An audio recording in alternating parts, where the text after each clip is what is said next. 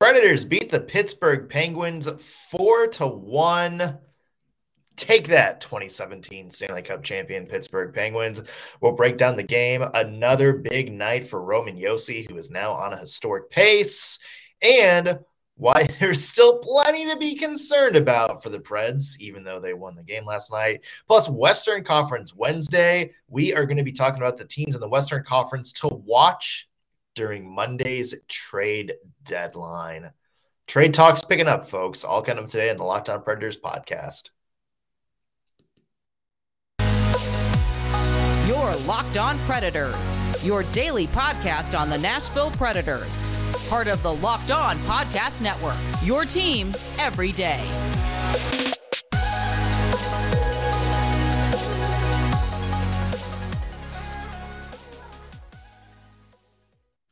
Thank you for tuning into the Locked On Predators podcast. I'm Nick Morgan. I'm a writer and editor at ontheforecheck.com. And I have a partner in crime who's back. Welcome back. We missed you, Anne. I missed talking hockey. The friend that I was with was probably far less interested. I'm Ann Kimmel. I'm a writer at ontheforecheck.com. Yeah, but it sounds like you got a nice little escape from uh, hockey for a couple of days. So I did. I did. And I did not miss not seeing that Blues loss, and it was exciting to get the updates on the wild win. So it worked out really well. It was indeed a wild win. It was also a wild win last night for the Nashville Predators. They, of course, beat Pittsburgh by a score of four to one. Uh, it was 1 1 right at the start of the second period. Uh, and then the Preds pulled away. Goals by Jeannot, Tolvanen, Yakov Trenin late. Roman Josi, another big game. Three points for him. A lot to uh, get with him in a second. But first, though, Anne, let's start with your one word to describe last night's game. Well, as a girl born and raised in Pennsylvania, I love the city of Pittsburgh, but I do not like the Pittsburgh Penguins. So this oh. game really was kind of a eh, for me. I was a little bit nervous going in, but my one word to describe the game is satisfying. I mean, that was just so satisfying. It was not perhaps the prettiest win, and I know we're going to talk about that but the win did have some great moments. It had uh, some really good moments for some specific players that I'm excited about. Uh, but they did what they needed to do to get the win. And you know what? After 2017, I think it will, for the rest of our lives, feel satisfying to beat the Penguins. It really does, doesn't it? We were kind of talking about this oh, yesterday, where it's like, you know, there's always going to be that little bit of grudge uh, against the mm-hmm. Pittsburgh Penguins. Um, even though you can equally respect how good they've been as a franchise for the past 20 years or so. My one word, and you kind of hit on it, and is patchwork, like a patchwork quilt. And you know, okay, you, you, have a nice little makings of a quilt here, and then just kind of little scraps, like little scraps of fabric that you just kind of patch together. And when you're all done, it kind of makes one big, pretty heat inducing thing. Uh, and last night's game kind of felt like a patchwork of sorts in that the Predators had a lot of bad things go on. Um, True. they also had a lot of good things go on. And somehow they took both and they managed to just kind of quilt together all these little patches of good hockey, bad hockey, and they formed together to make one giant beautiful 4-1 win. It's like, you know, one of those things where it's like you break it down to the individual pieces that went into tonight's or last night's game um, weren't great. Um, a mm-hmm. lot of turnovers for the Predators. Discipline was kind of another issue again. Um, defensively, very sloppy. But you know what? They've they put together a bunch of nice stuff too, like Roman Josi's big night, three points for him. Juuse Saros, yes. probably one of his best games uh, in the past two weeks or so. Um, and then really strong on the penalty kill. So it's like all these little things that were really good that you could kind of fold into the bad parts of the game. And it wound up with a 4 1 Predators win. I absolutely love that analogy because I really do think there were little pieces here and there, like you said, little pockets in this game where it could have gotten out of control for the Nashville Predators. Fortunately, I think Juuse Saros really kind of held some things together down the stretch for the Predators. But there were, you know, glimpses of this is a team that could really be taken seriously in a playoff run. You know, we had pockets of that kind of play. Then we had pockets of like, oops, really shouldn't have done that kind of play. So I love the analogy of putting it together and, you know, came up with something that's functional and could be considered somewhat attractive. Now I know it, it's kind of nature to to break it down um, and kind of you know nitpick stuff here and there. That's just kind of mm-hmm. what we do. That's what you know pretty much any Preds fan on Twitter is going to do after every game. Um, but I think at this point in the year, especially when you're chasing the playoffs, and especially when you're in the playoffs, you have to remember that all that matters is the final score. And we kind of talked about this earlier in the year where, you know, the Preds aren't going to be lights out every single night. They're going to have bad games. Um, you have to figure out how to eke out a win despite those bad performances. And yeah, there's a lot of things wrong with the game last night, but they had players step up and make plays mm-hmm. counted to win.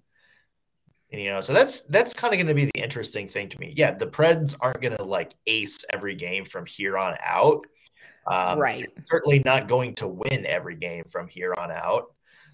But probably no. if you can have games like you did last night where you're not playing your best hockey and you're still managing to beat one of the best teams in the league by a score of four to one, those are the kind of performances you would want to yes not encourage, but it's one of those things where you can look at and say, okay, we can tough out wins. Yeah. And I and I will say that I don't think Pittsburgh played their best game either. I think they definitely had pockets of mistakes and uh, they also had pockets where they played well. I think both teams really were hot and cold at different times in this game. But like you said, at this point in the season, what really matters is what you do in those pockets of time. You know, do you capitalize on the other team's mistakes? Do you do something to prevent your mistake from becoming catastrophic? And Nashville has not always been able to do that. And I think in this game last night, there was something that we saw of um, being able to survive the kind of rougher moments of the game and capitalize on when they had some momentum. And I think that really is key, especially like you said, at this time in the year coming down to the wire with the playoffs in sight. You really have to be able to play this game. You know, we talk about a 60 minute game, but there are also games within this game where there may be a two, three minute stretch where how you play that stretch is going to affect the outcome. And I think it was reassuring um, to see the Nashville Predators be able to survive some of those two to three minute painful stretches and to capitalize on those windows where they were doing some things really well. Yeah, that's you said the key word capitalize. You know, that's what that's yes. what good teams do. And uh, if you think, you know, if you think back to, you know, let's say 2019, 2020, where the Preds were dominating games and still losing, you know, yes. what what matters more, getting that win or being the stats darling of the night? So, you know, you're you're gonna have nights where you just flat out outclass your opponent, like we saw against Minnesota, and you're gonna have nights like last night where you don't have your best performance, but you're still able to squeak out a win. Both of those are important for the Preds going forward. Uh, Roman Josi Another huge oh. night for him. Why is he not getting the Norris love he deserves? That's a question we are going to tackle in just a second. But first, want to mention today's show brought to you by our friends at Built Bar. Built Bar is a protein bar that tastes like a candy bar, sometimes even better than a candy bar. Yeah, it's not a protein bar, it's a treat covered in 100% real chocolate, but it is low in calories, low in sugar, low in net carbs, and high in protein. For the month of March, they have something out called White Chocolate Shamrock. Uh, where it is basically tastes like a shamrock shake. It is covered in white chocolate. And covered in cookie pieces. It is delicious. Uh, if you're a big St. Patrick's Day fan or just like green food, that is something for you. They got plenty of regular um, flavors as well coconut, coconut almond, mint brownie, cherry barcia, salted caramel, just name a few. So there's something for every single taste. Try it yourself. Go to built.com right now. Use promo code LOCKED15 to get 15% off your order. Again, that is promo code LOCKED15 for 15% off at built.com. Yeah, we're we're talking about the Preds' big win over the Pittsburgh Penguins, and and one of the stars of the night again, mm. the again.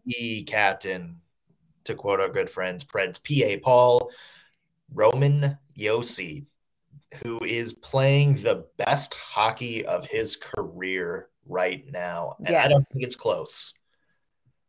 Yeah, I would agree with you. I think statistics wise, it's looking like he's on pace for a 95 point uh, or 95 point season. That's outrageously amazing. I think also the way he's gotten some of these points, he has been so good on things like the power play. He has eight power play goals. You know, he's just doing so many things so well defensively, offensively. And yet it feels a little like there are crickets when we're talking Norris Trophy. And I'm wondering why only the people in Nashville seem to be talking about the season Roman Josi is having right now. Yeah, I mean, you look at it, he's the only um, defenseman in the top 15 in points right now. Uh, he's very good in pretty much all of the metrics offensive generation, defense. But yeah, mm-hmm. he was, I believe, fifth in the Norris odds right now um, like way, way behind like guys like Adam Fox and Cale Makar. It seems like this is just going to be given to Cale Makar um, at the moment. Yeah, and statistically, if you look at you compare he and Roman Josi, you know, Roman Josi's not coming up short here. So it's a no. very interesting dynamic in the league that I'm curious why you think we're just not hearing much about Roman Josi. Is it small market? Even though he's won before, so you would think that this would, you know, be something they would revisit. His name would be revisited. It's it's a little bit flummoxing to me. Well, I think it's a mix because you mm-hmm. look back to when he won the Norris Trophy. Uh, he wasn't favored a lot of that season, even during when the whole Josi for Norris campaign. Yeah, that's true. Out a lot of people thought Dougie Hamilton was the runaway favorite, even though Josi had kind of, you know, comparable, if not better stats to him. Um, and then Hamilton got hurt. And so that unfortunately took him out of the running. I think that year was just kind of Josi by default. Um, mm-hmm. So, you know, I, I, even though he was the best defenseman in the league that season by pretty much every measure, yes, still a lot of people that thought he shouldn't have won it that year or a lot of people that were kind of looking for any excuse, like, is there somebody else? Um, and I do think there's a little, I do think there's a little bit of that small market bias. And I don't want to sound mm-hmm. like a mm-hmm. fan. Um, right. But, you know, when Cale Makar is your runaway favorite, um, you know, no ever you talk to and you look and you see Roman Josi's having a better year than him, you know, in pretty much every aspect of the game. And, you know, the only difference you can find is the Predators are, you know, a team in Nashville that is currently in a wild card hunt, and the Avalanche are a story yes. franchise currently in first place in the NHL. So that it's like, okay, yes. well, then what's what's the deal with that? Is it really bias?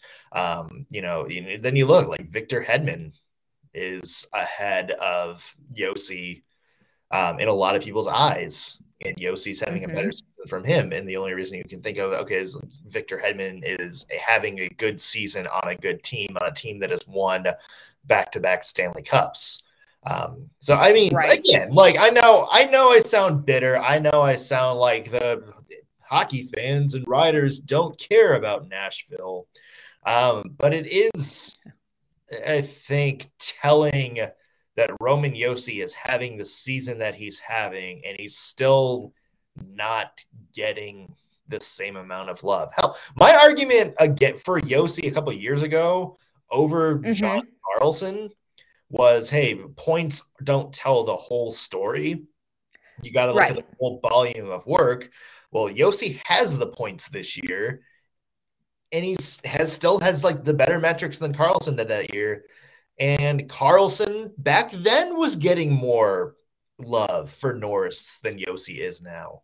So I don't know if it's just a yeah. stacked field. You know, Adam Fox is certainly into it too, but yeah, I think that could be a factor. I think there are a couple of them that are really having great years. It and I agree with you. I don't want to play the oh poor us, nobody pays attention to us card. You know, you want to be able to step back and look at it objectively.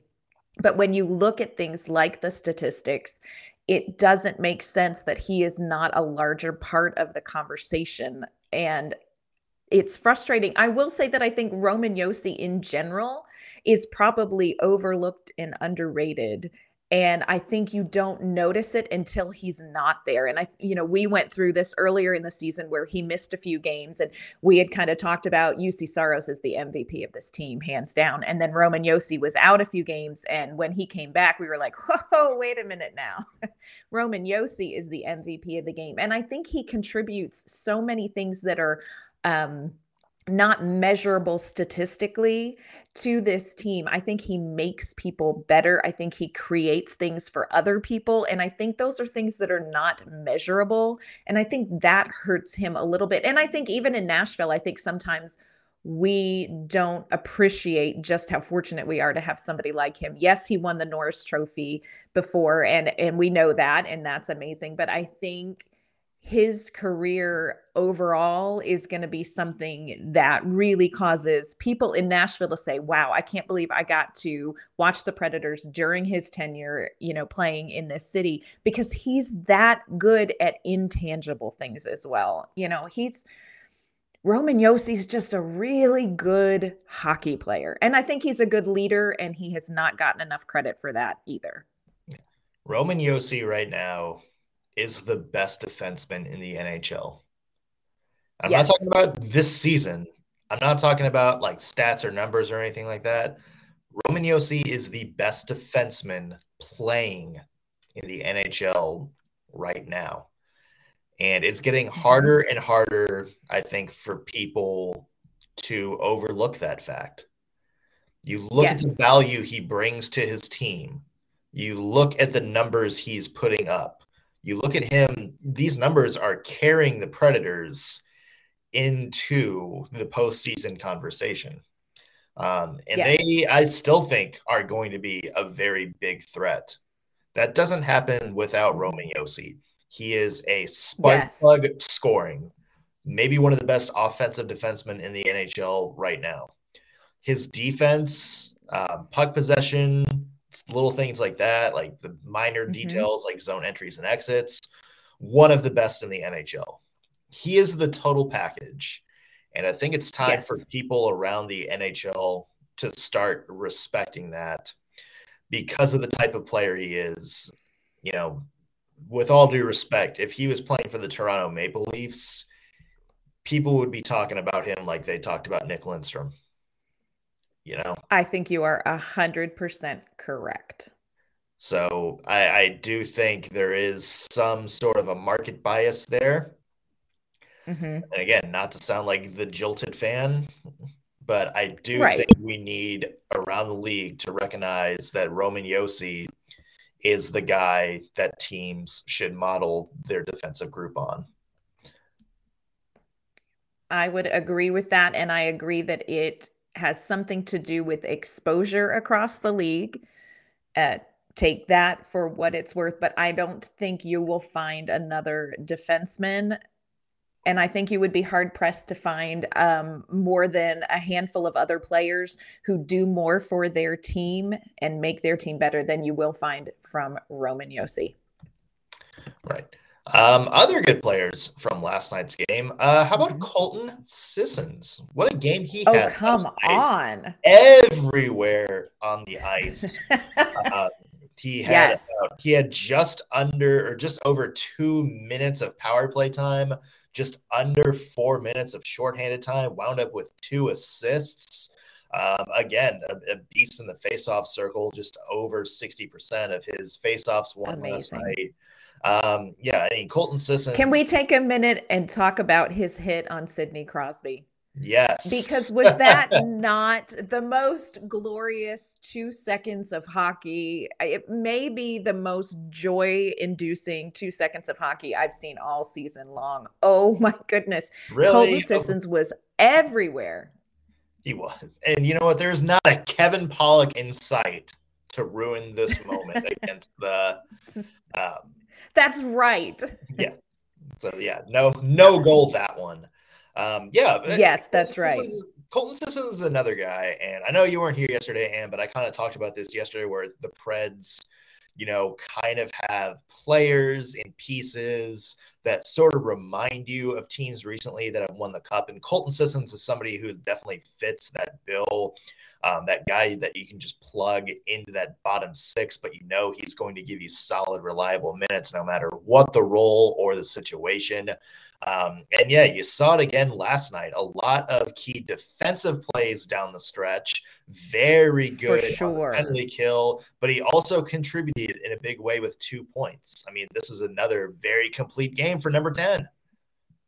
Yeah. And you know what? He has been somebody who maybe isn't showing up on the stat sheet quite as much as he has in past years, but the people that he is playing with are benefiting from his time on the ice. I don't think for as good as Jeannot has been, as great as Yakov Trenin is, I don't think you have the they have the seasons that they're having without Colton Sissons. I think he is one of those underrated, really important guys on this team. I agree with you 100%. Yeah, he's up to uh, 24 points on the year. 30 is his career high. Um, and of course, he has about 22 games to chase that. So there's another milestone um, to yeah. watch out. What else stood out to you last night, Ann, uh, in the game last night? Was there any player or or aspect of the game that you looked at and thought, you know what, this is this is somebody who deserves some kudos? Yeah, for sure. For me, one of the most exciting parts of the game last night was the play of Eeli Tolvanen.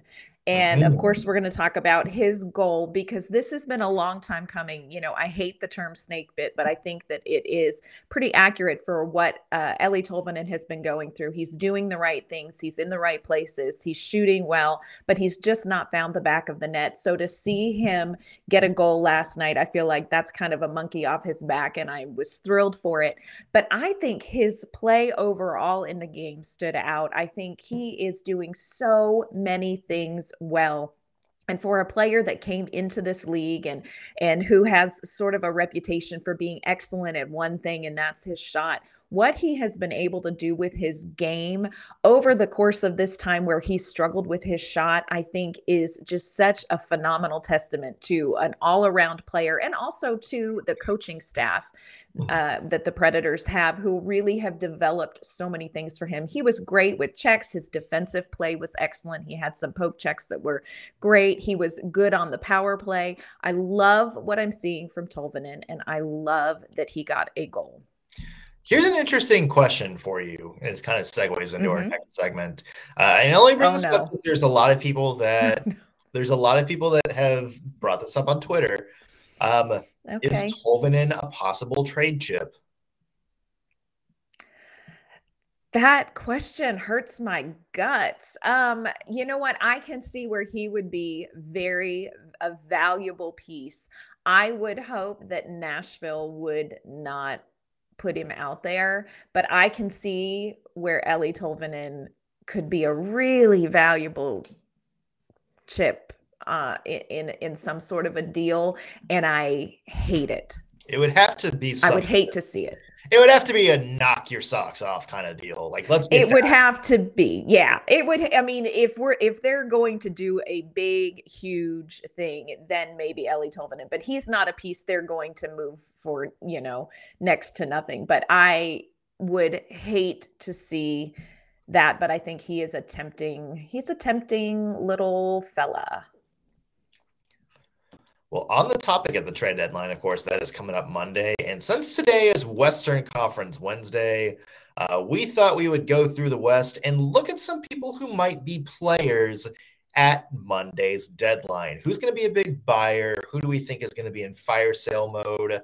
And who do we think is going to be traded?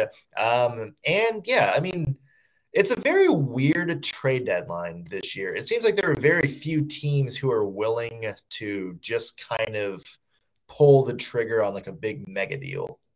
I keep thinking that it's going to be a last minute huge flurry of trades, but the closer we get to the deadline, the more I'm wondering if maybe a lot of teams are just going to kind of sit still and only do a few little pieces here and there you know, and in Nashville, I think everybody is just kind of waiting with bated breath for some sort of word as far as Filip Forsberg's going too. So there's a lot of anxiety growing as we get closer to Monday's, you know, deadline. Yeah, it seems like we're waiting on like one or two big dominoes mm-hmm. to fall. And I'm sure around the league, Forsberg's one. Although, like I mentioned yesterday, I think at this point it's a foregone conclusion. Forsberg staying. Um, I would hope so. At least the end of the season. I don't mm-hmm. see David Poile trading him. Mm-hmm. Um, that would just be a disaster. But I'm sure a lot of teams are kind of maybe waiting on an official word. And who knows, David Poile maybe just maybe waiting to see if there's a team out there, probably in the East, that makes some kind of mega offer um, that just blows the Preds away. But I don't really see that happening.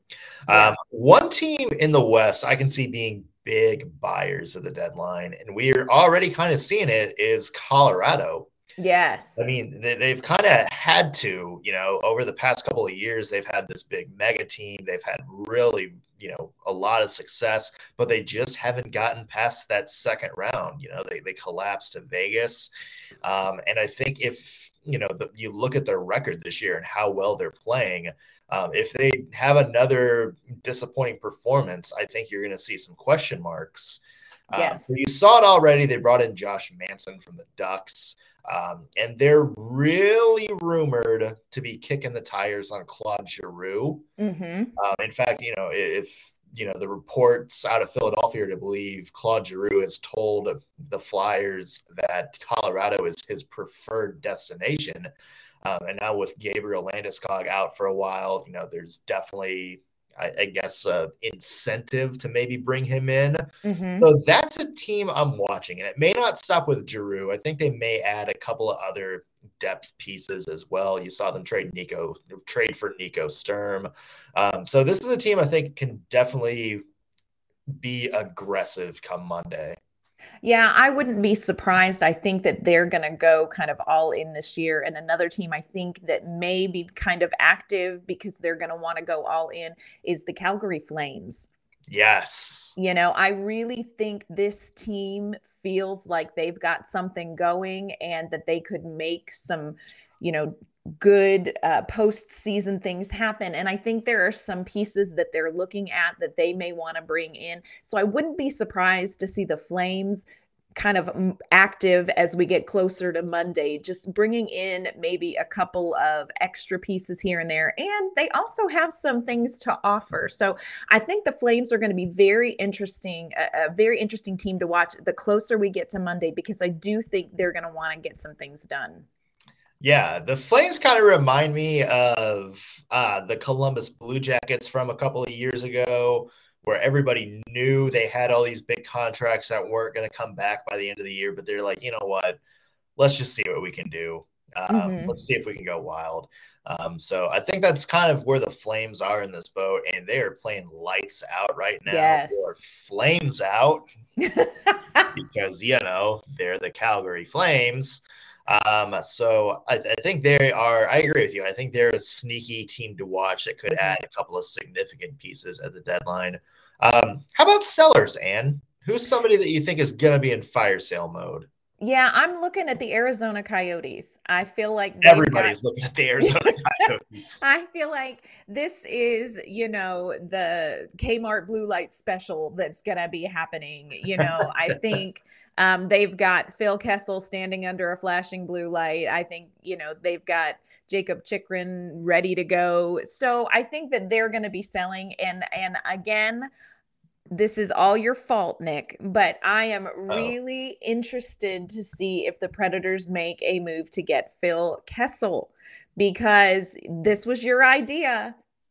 And all of this a sudden, was my idea it yeah and and i went down the phil kessel rabbit hole and came back going the predators should really look at getting him. So i'm going to be keeping an eye on them to see kind of where some of their pieces go but i think you're going to see i mean i don't even know what you're going to end up seeing. This is like a clearance going out of business potential sale thing happening in Arizona. So that's my sellers team. Who are your sellers that you're watching? It's not the first time we've heard Arizona Coyotes and fire sale, and who knows what's going to happen. There you go. About the Coyotes. Yeah. Um, you know, another team that there's two in the West that I really mm-hmm. want to keep an eye on. One is the Anaheim Ducks. Mm-hmm. Uh, who, of course, they got off to a very hot start. They have a couple of really good franchise cornerstones, but then they kind of fizzled out. Um, and so now new GM Pat Verbeek is kind of looking at um, you know some of his expiring contracts. You know, guys like you know Rickard Rakell, um, you know guys like Hampus Lindholm.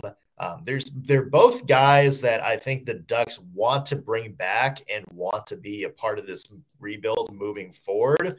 Um, but it's going to be like, hey, are they going to want to stay around and be a couple more years, or right. could Pat Verbeek get more value um, out of maybe trading them for a interest renter at the deadline as opposed to trying to re-sign them and risk losing them for nothing? Um, and then the San Jose Sharks are really interesting to, yes. watch. Um, Tomas Hertl, mm-hmm. maybe if you're taking Filip Forsberg off the market, which you probably should, is he would maybe be the biggest prize at the deadline at this point. He is a power forward in every sense of the word in his prime. Yeah. And uh, yeah, it's the same boat. You know, the the Sharks are clearly rebuilding. Um, Hertl is in his prime, has an expiring contract. It seems like a lot of people in the Sharks organization want him back. You know, even Hertl himself sounds like he wants to be back, but you know, it you got to have a deal that makes sense for both you and the team. And in his prime, I'm not sure he's going to want to do that. So I think it's almost like a Forsberg situation um, where they want to have him signed at the deadline. But if he doesn't, then I think he's going to wind up being moved. Yeah. I should clarify the old Forsberg situation. Okay, I was like, "Oh, wait a minute, I'm going to yeah, no, no, no, no, no. like to, to, clarify again, I think Filip Forsberg's staying put in Nashville for at least yeah. the end of the year. Um, hopefully more because yeah. you know if you, listen, if you listen to like you know interviews from David Poile and Roman Josi, it's like they're almost like kind of dropping Easter eggs. Oh, there might be something close. Just drop the contract, boys. Drop yeah. the contract. Well, I think he said on. Um, I think David Poile said yesterday that the only issue right now is a uh, a dollar amount. Yeah, the, that's the only thing they can't agree on. So um, well, I hope they take Diamond Rio's wise advice and meet in the middle because we just got to get this done. It's it's been hanging over Nashville all season, and I think it would be great mentally for the team too, just to have some sort of idea of what's happening. So get it, get her done, guys. Get her done. I thought, I thought you were gonna go with uh, a hockey song and go um, "The Middle" by uh, Jimmy Eat World. No, that's way too cool for me. Oh. That's way Whoa, too. What What are you saying about Diamond Rio then? Oh, but it's more my it's more my my genre, and it's a little bit more my age group. God well, love Diamond Rio. Well, I think you're cool enough for Jimmy Eat World, Ann. Well, thank you. um, again, more trade deadline stuff coming up throughout the week, and Monday we are going to be doing a special trade deadline mm-hmm. show coming up after the deadline. Uh, so be sure to keep in touch for us for the rest of the week as we ramp up our deadline coverage. Should be an interesting year, and that's is. that is for sure. um, in the meantime, though, where can the fine people find you online? Uh, you can find my work at ontheforecheck.com and you can find me on Twitter at Ann K underscore mama on ice. I'm Nick Morgan. You can find me at ontheforecheck.com as well. Uh, find me on Twitter at underscore NS Morgan. Also, be sure to follow the podcast at LO underscore Predators. Uh, if you're watching this on YouTube, be sure to like us, share, um, subscribe, leave a comment. Uh, let us know what you thought of the show or what you want to see from us moving forward. Uh, and also what you think about the deadline Do you think there's going to be some big deals in the mix, or do you think this is going to be a quiet year? That's going to do it for us today on the Locked On Predators podcast. Thank you for making us your first listen of the day, everybody. We'll be back tomorrow with another episode.